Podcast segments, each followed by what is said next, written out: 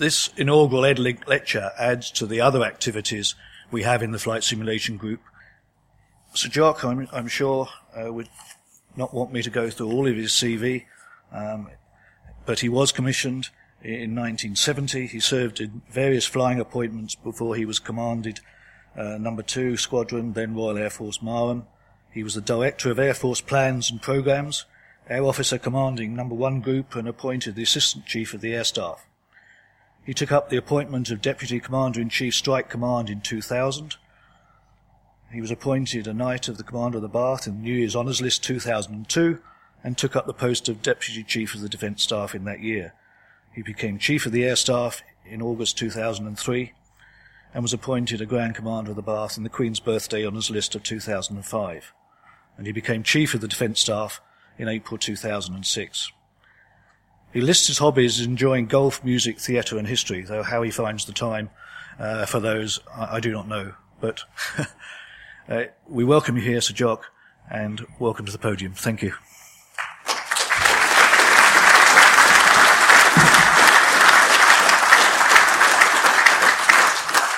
Well, President-elect Chairman, thank you very much indeed, and good evening, everybody. It's uh, an enormous pleasure for me to be back here at the uh, Royal Aeronautical Society, and of course a particular privilege to be asked to give the inaugural Edwin A. Link lecture.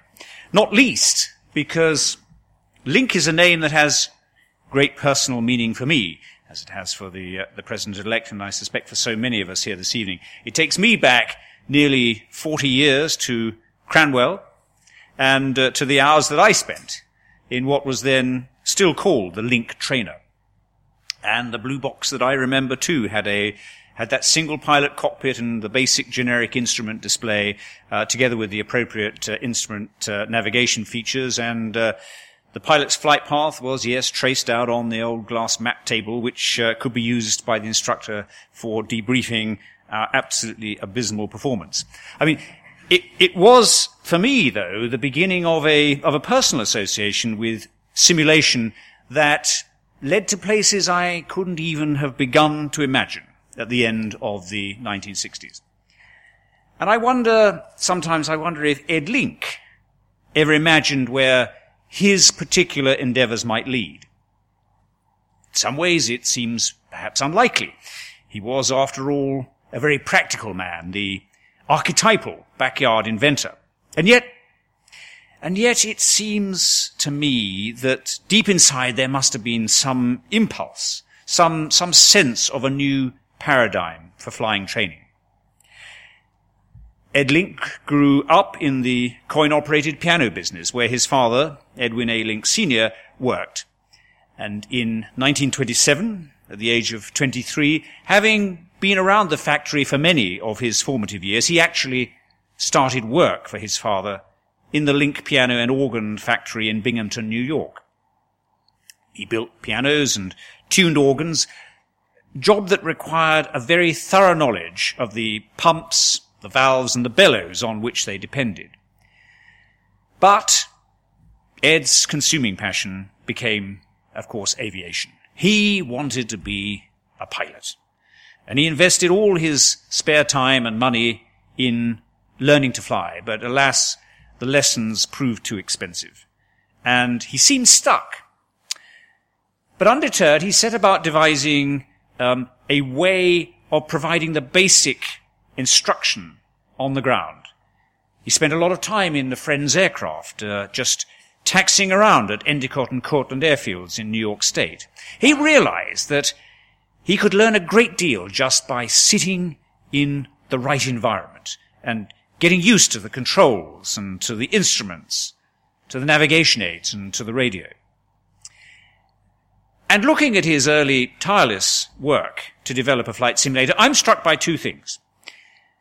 The first is the external pressure, mainly financial, that drove his efforts. Perhaps necessity really is the mother of invention. But the second is his innovative approach to the problem. Now you might think I'm making too much of all of this. I mean, after all, the idea of ground-based flying instruction seems obvious to us. Simulators, part task trainers, computer assisted learning all seem such an integral part of our lives that it's hard to imagine a time when it wasn't so. Or, even more, a time when people could not conceive of it being so. But you only have to look at Link's early attempts to get his blue box accepted for flying training to realize that no one else could see any value in it. Most of his first sales were to amusement parks, and it was only in 1934, after the Army Air Corps had suffered a series of tragic accidents while flying the airmail, that they bought six Link trainers. Two and a half years ago in, in this very hall in the Sir Sidney Camm lecture, I quoted Jacob Bronowski, who said that in every age there is a turning point, a new way of seeing and asserting the coherence of the world. Uh, but in retrospect, what commands our attention as much are the continuities, the, the thoughts that run or recur from one civilization to another. Splitting and fusing the atom both derive conceptually from a discovery made in prehistory, that stone and all matter has a structure along which it can be split and put together in new arrangements. And as I said then, this strikes me as a key insight.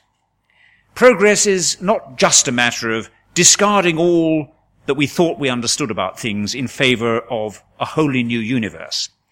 It's about seeing things in a different way. As Bronowski says, of seeing and asserting the coherence of the world. And for me, that applies across the spectrum of progress, from the great scientific advances to the developments that shape our understanding and our application of technology in order to meet the challenges of the world. And I place Edwin Link firmly in this tradition. And my evidence is the places to which his key insight has led us, some of which I'll speak about this evening. Well, the early stages of that journey were, as I've said, somewhat faltering. By the early 30s, he was working on his invention with his wife, Marion Clayton Link, whom he married in 1931. And in the same year, he received a patent on his pilot maker. The Link Trainer patent application describes a device moved by vacuum pumps, the very same pumps used in the Link piano and organ business. And this, of course, was only the first of a long series of patents that he'd received for continued innovations in flight simulation. And it's rather interesting today to note that the first flight simulator borrowed technology from the entertainment sector, a trend that I have to say continues today. following the, following the Army Air Corps' epiphany in 1934, the second customer for the Link trainer was, somewhat ironically, the Japanese Imperial Navy in 1935. Uh, but this also, of course, pointed to the global market possibilities for simulation. But it was the Second World War, of course, that really made the difference. The need for pilots with instrument training meant that by the end of the war, Link had delivered over 6,000 blue box trainers to the army and 1,000 to the navy. And although the Army Air Force's aviation cadets flew many diverse types of trainer aircraft, virtually all of them underwent blind flying instruction in the Link. And Link trainers, of course, were also used by 35 foreign countries. Although a very modest man, Ed Link took enormous pride in a speech that Winston Churchill delivered to Parliament at the time of the Battle of Britain, in which he made clear the very significant role of Link trainers in winning that crucial battle. The blue box itself, uh, even in those days, had a single pilot cockpit and a basic generic instrument display, appropriate instrument navigation features, and it uh, had the glass desk and the instructor sat at the headphones transmitting radio messages to the student in the cockpit. And in the cockpit, the student relied on his instruments to fly the link through various maneuvers. Slipstream simulators gave the controls the feeling of passing through the air, and a rough air generator added realism to the flight. Very much what I remember from the late 1960s. But since the development of that link simulator, computer technology has of course transformed simulation. But even so, some of the key features, such as the role of the instructor and the need for adequate immersion and realism, remain important factors to this day. So, the link trainer, to my mind, holds a significant place in aviation history. It was the first true flight simulator, and it provided safe training to hundreds of thousands of student pilots during the 1930s and 40s. And of course, without the crucial advance into simulation, the world would be quite different now. The air would probably be full of civil pilots learning to fly airliners. How dangerous would that be? With uh, all of the attendant cost and environmental penalties. Our warfighters would be learning many of their combat skills the hard way in operations, as they did in the past. Edwin Link's legacy is immense. And in recognition of this, the Royal Aeronautical Society in 1947 awarded him its Wakefield Gold Medal for his contribution to safety in flying. And in April 1979, the Royal Aeronautical Society and the American Institute for Aeronautics and Astronautics co-hosted a conference here in London marking the 50th anniversary of Link's patent application for his pilot trainer. Link himself was the guest of honor and the significance of the event was highlighted, I think, by the presidents of His Royal Highness, the Duke of Edinburgh. And now, and now we're the better part of three decades on from that event. So, where does simulation stand in these early years of the 21st century, particularly for us in defense? Well, of course, training remains a key driver, just as it did 80 years ago. Training is a critical element of military capability. It's crucial to the continuing operational success of our armed forces, as well as to the efficient conduct of the Ministry of Defense itself. And indeed to the many businesses that support defense. So I think it's worth spending just a bit of time describing some of the factors that today shape our training needs. Our priority is to support current operations, of course. But we also have to maintain our broader warfighting skills for future contingency operations. Operations that already are and will increasingly be joint and multinational in nature. So we require agile, adaptable and rapidly deployable forces. And this generates a demanding individual training requirement both for the military and for the civilians who support us.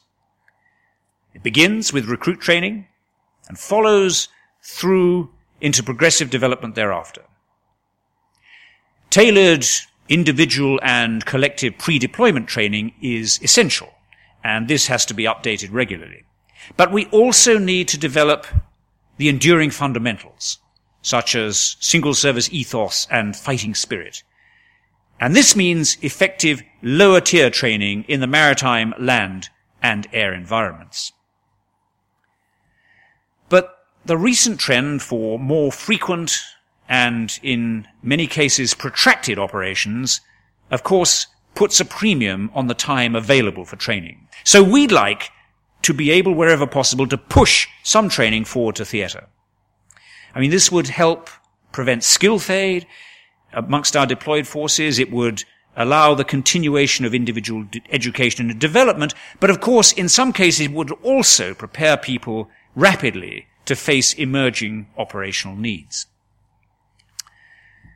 Meanwhile, joint activities are increasingly extending to and pervading the lowest tactical level. And such operations are themselves often conducted in a multinational and interagency context. A growing proportion of our military capabilities, including command, control, communication, and sensing, are being acquired to meet the needs of more than just one environmental or functional component of the joint force. And as a consequence, interoperability requirements are themselves burgeoning to meet inter-service, inter-agency, and multinational demands. But as we develop capabilities with complex interdependencies and multiple users, we need to be able to train and rehearse collectively. Otherwise, our considerable investment in network-enabled capabilities will be in large measure wasted. At the same time, of course, the ever-pressing need to improve both operational effectiveness and resource efficiency is forcing us to consolidate our training wherever we possibly can. In summary, our training has to be responsive to rapidly changing operational requirements and opportunities, integrated between the services, between the services and civilians, and between the defense community and the wider society that it serves, and cost effective. Above all, though, we wish and need to train as we operate, both now and in the future. So, how is simulation supporting these needs? Why is it that our commitment to the use of simulation has grown exponentially over the last decade, with most major equipment types now incorporating simulation in their training? Well, of course, many of the answers are obvious, but let me just reiterate a few of them. Risk. We can carry out our training, whether as an individual or as a team, in a safe environment. We can expose the trainee to situations and scenarios which they cannot safely experience elsewhere. Cost. Instead of operating expensive equipment and platforms, we can, for example, reduce significantly our demand for fuel and our maintenance. Environment. Our capabilities, not least our weapons and our sensors, are becoming increasingly advanced, requiring large areas in which to train effectively. Lack of such space pushes us to train in simulators. And of course, we must also take into account other pressures, such as the, the need to reduce our impact on local populations and the wider global environment. Preparing for operations. Often, it's simply not possible to replicate the complexity and the dangers of operations in advance without the use of simulation. Now, these factors don't mean that we no longer need to train in the live environment. Many essential skills can and will only be developed on actual equipment and platforms in the real world. It's much more about achieving the right balance between training in the live and simulated environments. And sometimes about mixing the two effectively. But simulation and live training are both here to stay. Let me turn to some examples of this in practice. And uh, they're in no particular order of importance, uh, and they're certainly not comprehensive. But I hope that they'll give you some idea of the, the breadth and the scale of what we're doing in defense. And as this is after all, the Royal Aeronautical Society, I think it's only appropriate if I start with air. After the Link Blue Box, the technology was developed to provide visual inputs using small cameras flying over large-scale replicas of actual terrain. Many of you may remember the Phantom F4 simulator as an example. Of course, the rapid advances in computer-generated visuals made those old systems look remarkably clunky and inflexible. But they were a great step forward at the time. And I spent many hours myself with them in the Jaguar simulator. I well remember the pink stuffed pig that was put on one part of the model. It caused enormous shock to new pilots when they were suddenly confronted by something apparently ten times the size of King Kong, just as they were starting on a target run. Now, of course, Today we have full flight simulators which very accurately replicate the cockpit and with computer generated visuals and motion systems that immerse the pilot in a remarkably high fidelity environment. We also though have simpler part task trainers that only replicate those aspects of the aircraft that are needed to train for a particular task. You might call this targeted fidelity. And all of our major platforms have equivalent training simulators these days. We use them, of course, for basic flying skills, but also increasingly for team training and for training in a joint or multinational context. RAF Benson, for example, houses the medium support helicopter aircrew training facility, which contains one Puma, two Merlin, and three Chinook simulators. They're networked together, which greatly enhances the scope and complexity of the training we can undertake.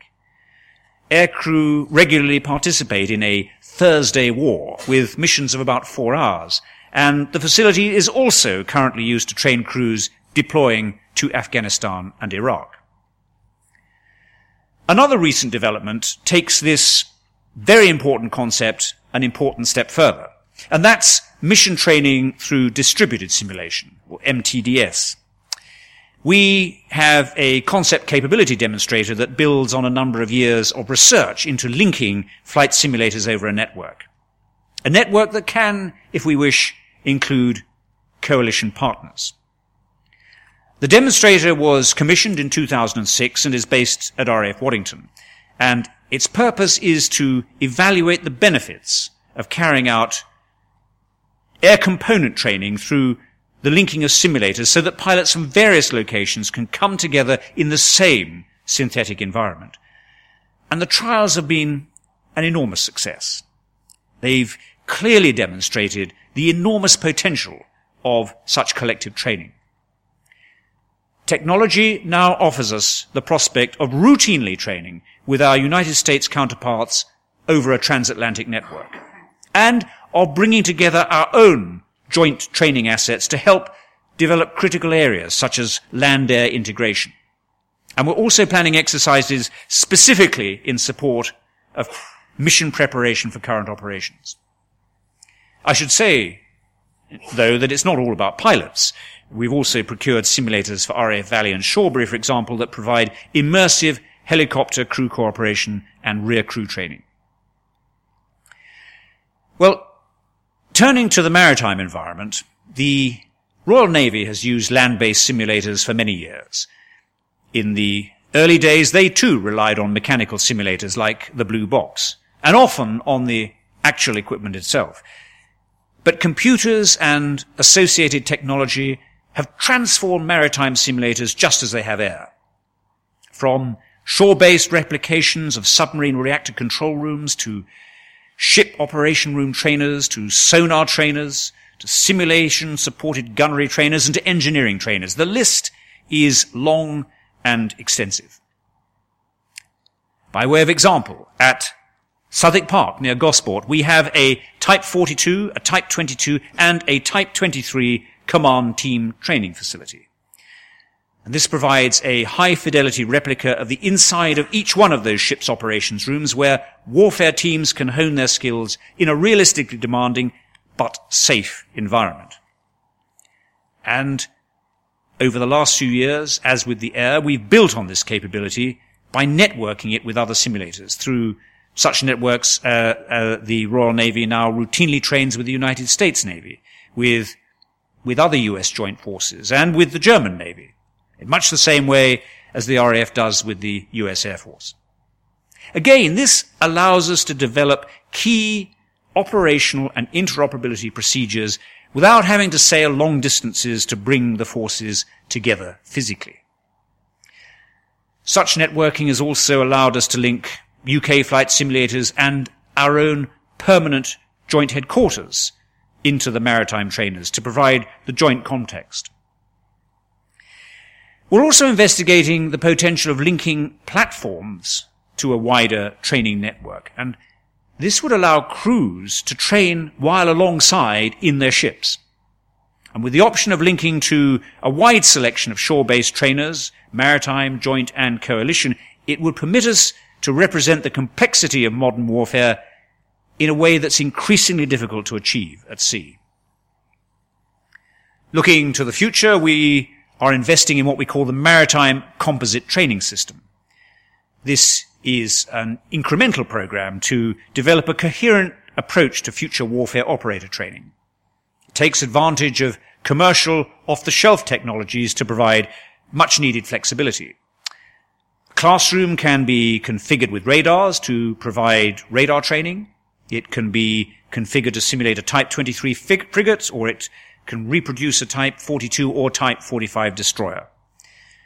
Like the Southwick Park facility, which it will replace, it will also be connected to the wider UK and international training network. Meanwhile, the take-up of simulation in support of the land environment is now very significant. Pressures on training areas and the increasing complexity of our command, control and sensor systems have been key drivers here. But advances in technology have also made the transition a much more cost-effective proposition. Starting with basic warfare skills, the dismounted close combat trainer is, in crude terms, a shooting gallery. But it allows us to improve the quality of shooting dramatically, since ammunition is unlimited and scenarios can be much more varied than in a normal outdoor shooting range. The technology also allows us to instrument the weapons, providing valuable feedback to the trainees on their technique. I'd say it even improves my shooting. As in the civilian sector, we anticipate doing much more driver training in simulators. But in terms of sheer complexity and scale, the Combined Arms Tactical Trainer, or CAT facility, is a very significant capability for us. Much more than a driver trainer, it's, network, it's a networked suite of nearly 170 combat vehicles. It covers an area equivalent of three football pitches in which up to 700 troops and commanders can hone their battle skills prior to undertaking live training in the field. CAT is located in two purpose-built simulator halls, one in Warminster here in England and the other in Sennelager in Germany. The CAT simulators faithfully replicate the interiors of UK armoured vehicles, such as Challenger 2 main battle tanks, Warrior infantry fighting vehicles, and Scimitar armoured reconnaissance vehicles. Soldiers can train against other soldiers in simulators, or they can engage computer generated forces. And following an exercise, the entire battle can be replayed in a lecture hall for post-exercise analysis and assessment. We're also, as I suggested earlier, investing still in simulation technology derived from the games community. And this has attracted a great deal of media attention, of course. But more importantly, such commercial off-the-shelf technology is very user-friendly, enormously adaptable, and extremely cost-effective. And it's allowed us to produce and field in very quick order a training system to support current operations, in particular to improve our convoy driving skills. Convoys once tended to move in relative safety, air attack aside, behind the front line. Now, though, we need tactics, techniques, and procedures for much more hostile environments. And it's hard to train for this in the UK. So just as Link drew his pumps from the entertainment industry we're turning to the games sector for the tools we need to meet today's challenges. At the higher levels of command, we have command and staff trainers, or CAST facilities. And in these, brigade and battle group headquarters staffs can both plan and execute simulated missions. We intend to link CAST with the combined arms tactical trainers and with other land training systems through a wider network. And this in turn will allow us to replicate and prepare for the increasingly complex environment in which we conduct land operations. We're also using extensive simulation to help improve our live training. Urban warfare is an increasingly important but hugely challenging skill for us. To help prepare our people in this important area, we procured the low-level urban skills trainer, or would you believe, the LUST system. Aren't our acronyms wonderful? In fact, it's fascinating. In fact, it instruments actual buildings to provide realistic weapon effect simulation and event capture. And this allows our troops to develop, practice, and learn the close combat techniques for entering, fighting through and clearing individual rooms and buildings. On a much bigger scale, the tactical engagement simulation enables the army to conduct realistic live force on force training on Salisbury Plain and in Canada. The movements and the combat performance of individuals, vehicles and equipments are tracked and monitored and recorded to provide objective evidence to support after action review and constructive debrief. Driven by urgent operational need, we've also procured improvised explosive device simulators. These provide within a live environment a safe but realistic simulation of the effects of the current threat. And they are invaluable in developing and teaching the tactics, techniques and procedures to counter IEDs. Looking to the future, the Network Enabled Training Capability for Land initiative will update and link our capabilities to provide efficient, flexible and integrated land component collective training and mission rehearsal in a joint and multinational context. It'll be achieved through a common infrastructure, routinely linking the full range of collective training environments and able to support deployed training through a reachback capability. Joint training has traditionally been carried out at the higher levels of command, and the permanent joint headquarters, of course, regularly uses simulation to support its training and exercises. But as I've mentioned, joint training at the tactical level is growing in importance as we become increasingly network enabled. Our land forces, for example, have much wider capabilities these days to communicate directly with aircraft. But this in turn increases the requirement for land-air training. And where we have interoperable technology, we can often replicate it in simulators. We're working to allow our land and air training systems to share each other's data. We're also making improvements to our joint tactical training infrastructure through the Joint Collective NEC training capability. And this is also funding common infrastructure and services, such as our UK training network and common terrain databases. Ultimately, it will provide the glue between the various multi-environment distributed systems that I've mentioned already. And it will thus help provide a defense-wide training capability which will help us make up for the shortfall we face in field training at divisional level and above. Well, I hope you can see from all of this that we've invested heavily in simulation technology over the last decade or so, and that it has been and will be of clear benefit to our people and capabilities. But we do, of course, have some challenges.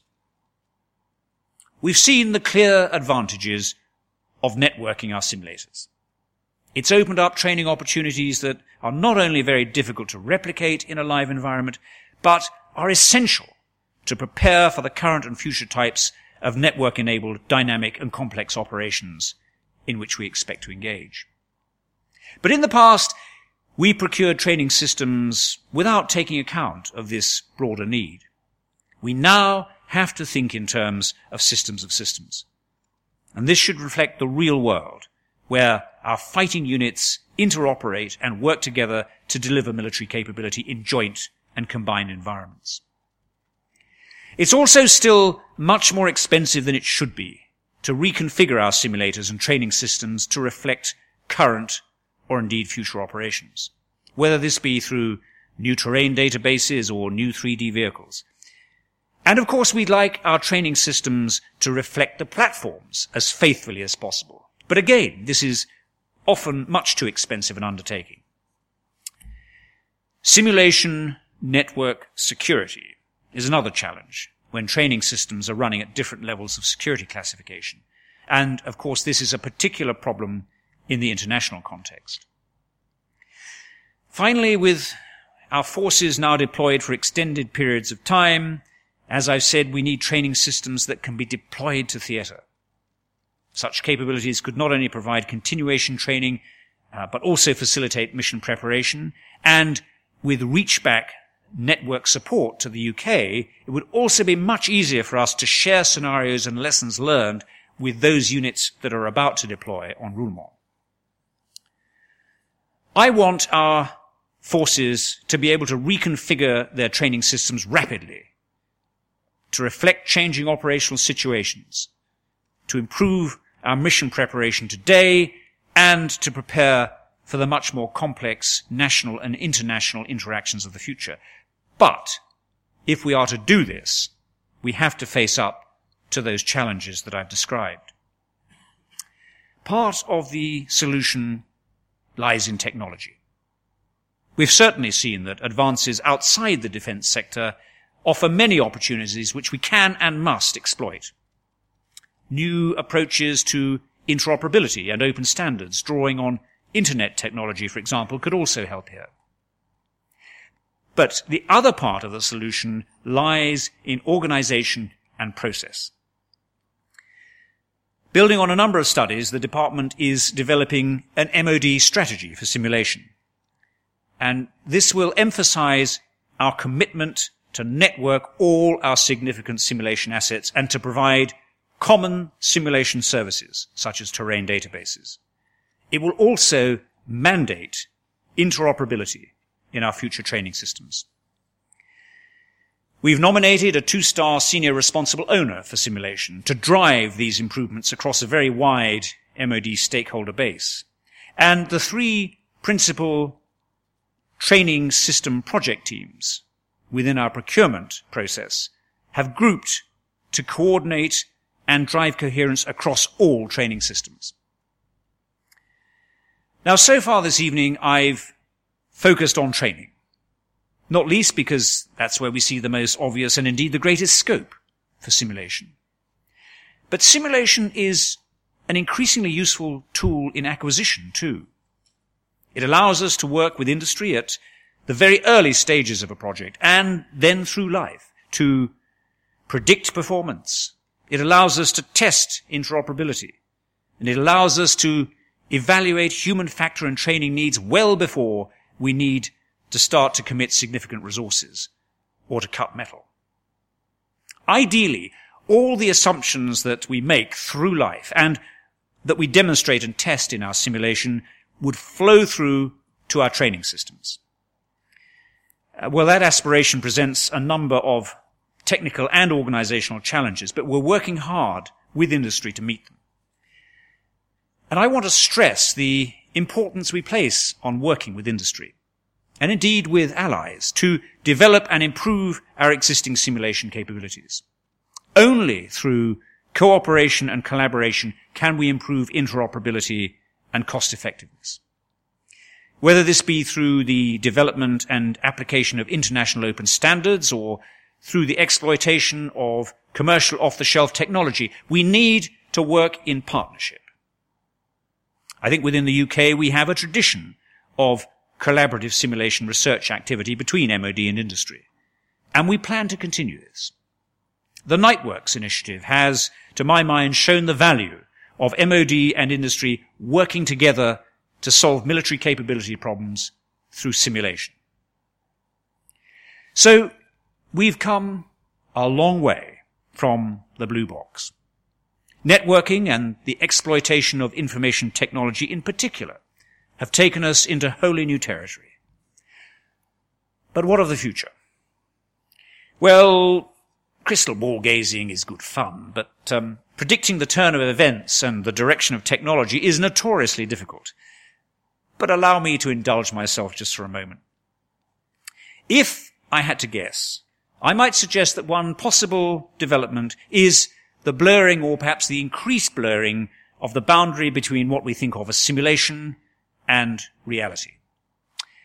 After all, the crew of a submarine, when it's submerged at least, is in many ways already operating in a virtual environment. And if you combine this with the trend to uninhabited vehicles, then I think some intriguing possibilities present themselves. Let's imagine for a moment a possible future scenario. A commander sits above a battle space with, with a god's eye view. He's not actually there. He's in a synthetic environment, fused from the inputs of multiple and diverse senses. By a gesture or a, or a word, he can suddenly expand any part of the scene. Again, by word or gesture, he can designate targets, which are automatically engaged, perhaps by unmanned combat vehicles, which are cycling through the area, perhaps by ground-based fires, or perhaps by standoff air-launched weapons. He sees the results in real time and reacts accordingly. The outcome is presented also in real time to another commander who is mounting a synchronized surface attack. Software automatically adjusts objectives to achieve the optimum outcome in the changing circumstances. Science fiction? No. Merely an extrapolation on a grand scale, yes, of capabilities that we can see emerging now. Which is not to say that such a scenario is within easy or quick reach. But if we want to shape the future successfully, we need to have some idea of the kinds of places to which it leads us. And the scenario that I've described has at its heart the networking of sensors, decision makers, and weapon systems, the networking of decisions with other command elements and processes, the networking of weapon systems to provide the right effects. And it fuses synthetic and real world environments in a way that makes it increasingly difficult to distinguish between the two. And one of the byproducts of that would be it would make it increasingly difficult to distinguish between training carried out in simulation and the real thing. Speculation, of course, but not impossible. And it all springs from a man who wanted to fly. A man who refused to be deterred by the difficulties that he faced. A man who found a new way uh, of seeing and asserting the coherence of his bit of the world. A man called Edwin Link. Thank you very much indeed.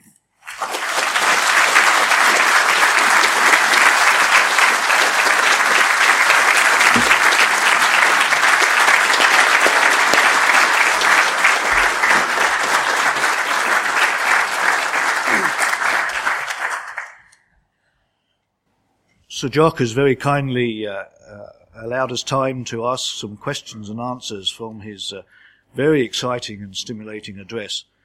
So could I ask for the first question, please? Good evening. Uh, my name is Gill, not associated with uh, any particular party. Thank you very much for a very interesting uh, lecture. And I apologize for not knowing the full autobiography of Edwin Link. But could you just probably say, when he did have enough money, did he ever fulfill his uh, wish to fly? Most certainly, yes. Uh, but I'm not the expert on Edwin Link, but we do have uh, one or two experts in the audience um, who would be glad to share some uh, some history with you. I, I, suspect in the reception afterwards. Is there another question, please? Uh, Roger McMillan from Boeing Aircraft. Um, with this vision that you just explained at the at the end of your uh, your presentation, which was very good. Uh, what pitfalls do you see of putting potentially that kind of power in the hands of one person with the God's eye view? Well, we already have the President of the United States.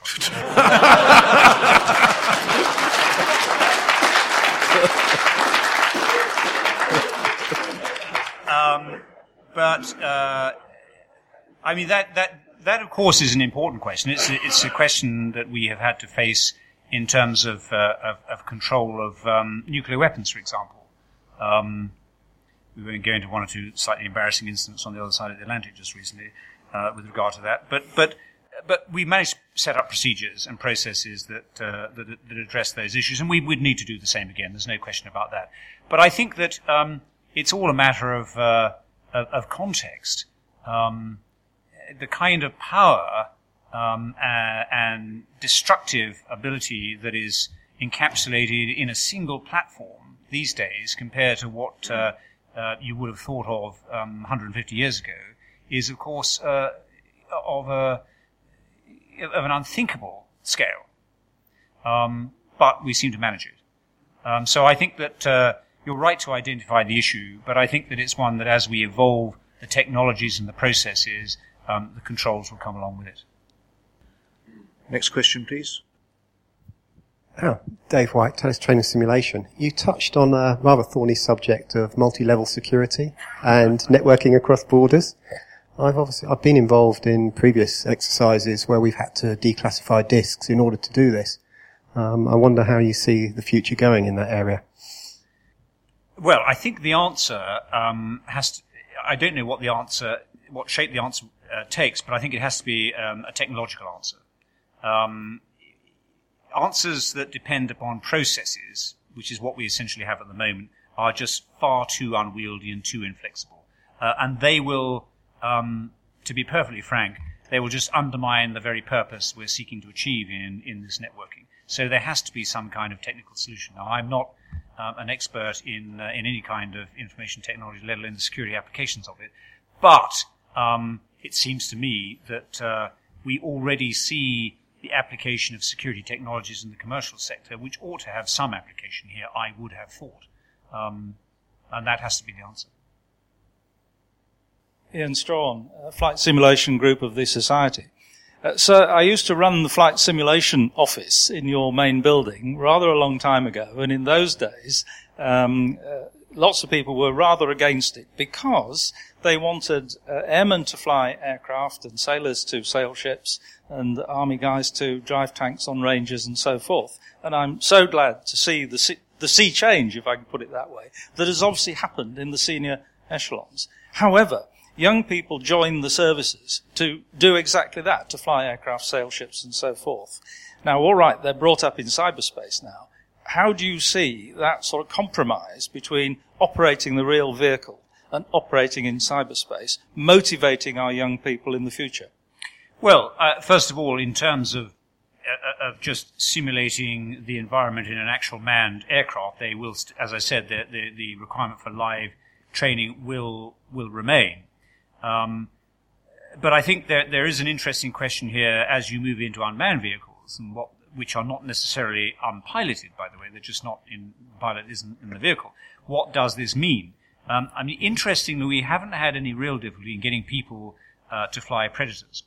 Um, we already have quite a lot of them doing that, as uh, as many of you will know.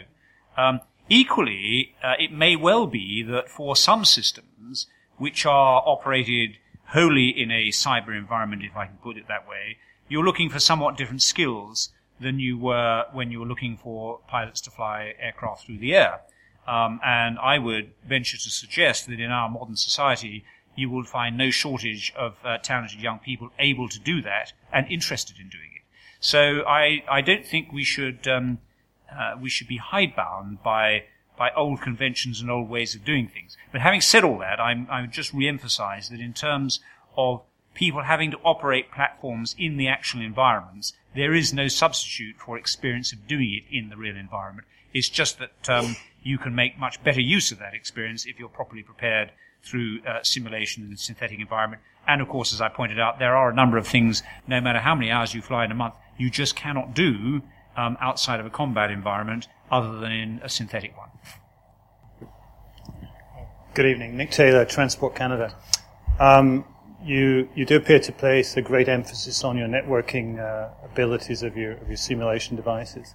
And, and you mentioned uh, uh, a joint uh, simulation exercise involving up to 700 uh, personnel at one time. Um, could you give us an idea of the of the magnitude of the of, of your future projects that you envision that, that are cross border and, uh, and, and, and cross ocean um, operations?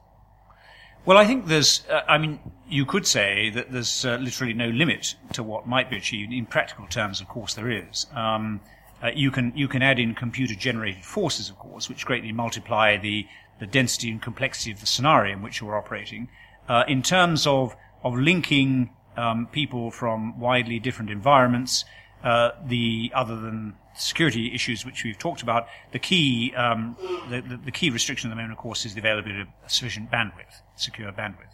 Um, uh, so I think that, as far as I can foresee, will be the limiting factor.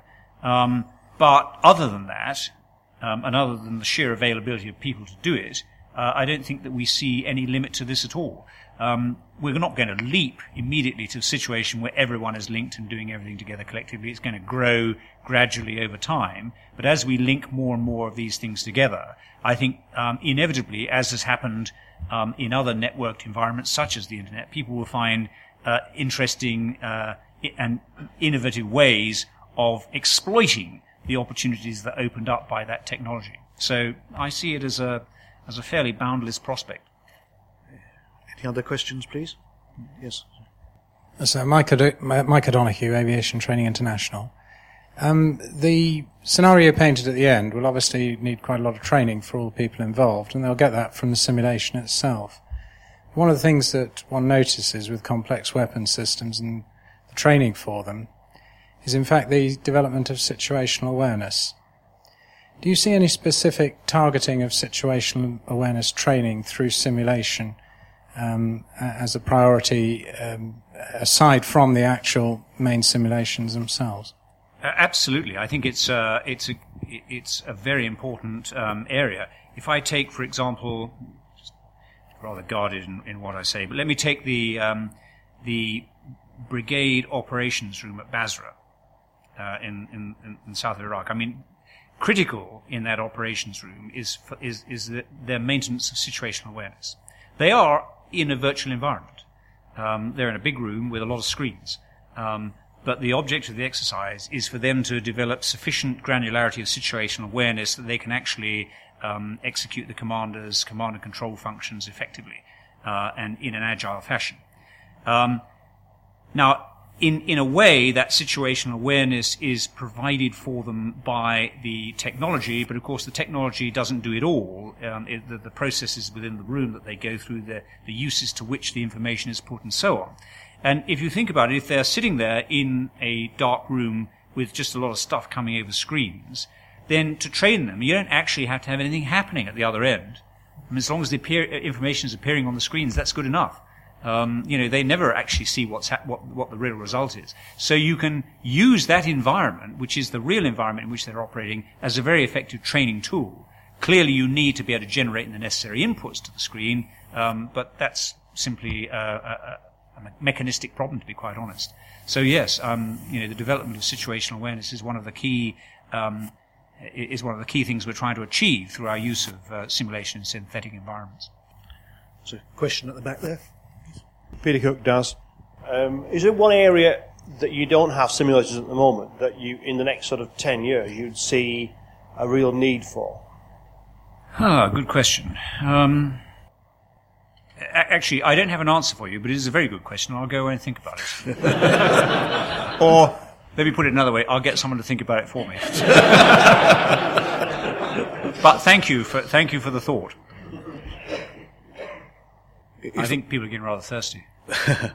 but perhaps if I could just throw in one last question, just on my own behalf, uh, Sir Jock, and that is, do you think we're doing enough uh, when we uh, go to contract for the major platform to make sure that the requirements for the simulation and the training is covered by those major platform providers? No, no, we're, we're, we're not. I mean, one of the problems, of course, which all of the industry, well, I think, I think everyone in the room here will recognize, is that um, uh, you uh, you have an aspiration for a particular capability which translates into platform and um, and, and, and, weapons and so on. Um, and the project progresses and suddenly winds up seeming to cost you know 50 times what you first estimated it would, and you have to figure out how to make this affordable. Uh, and almost inevitably, one of the first things to be trimmed uh, are, are, those bits of uh, you know that you just described. Not because people don't think they're important, but it's uh, you do what you have to to survive, basically. Um, so, uh, so no, we're not doing enough. The answer to that is not recognizing the need for it. We do recognize the need for it. The, the answer to that actually is to get our, um, our, our uh, cost estimation much, much better. Um, and to get proper controls on those so that we can wind up actually being able to plan and then afford what we need to deliver the capability in the long term.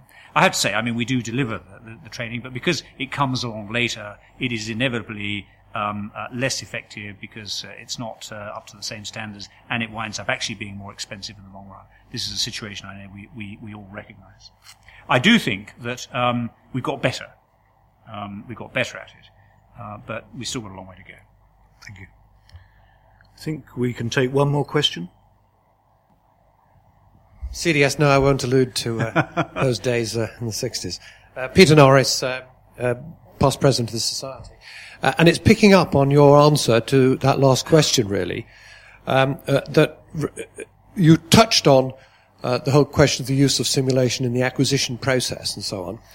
Um, and um, your comments led me to think that um, the work, and, it, and, and, from my experience as well, it appears to be that the work there is more related to the equipment and the way it interoperates with legacy systems and so on and so forth, rather than perhaps with the other lines of development uh, that contribute to that capability. In other words, the people component, the doctrine piece, uh, the training piece, and so on.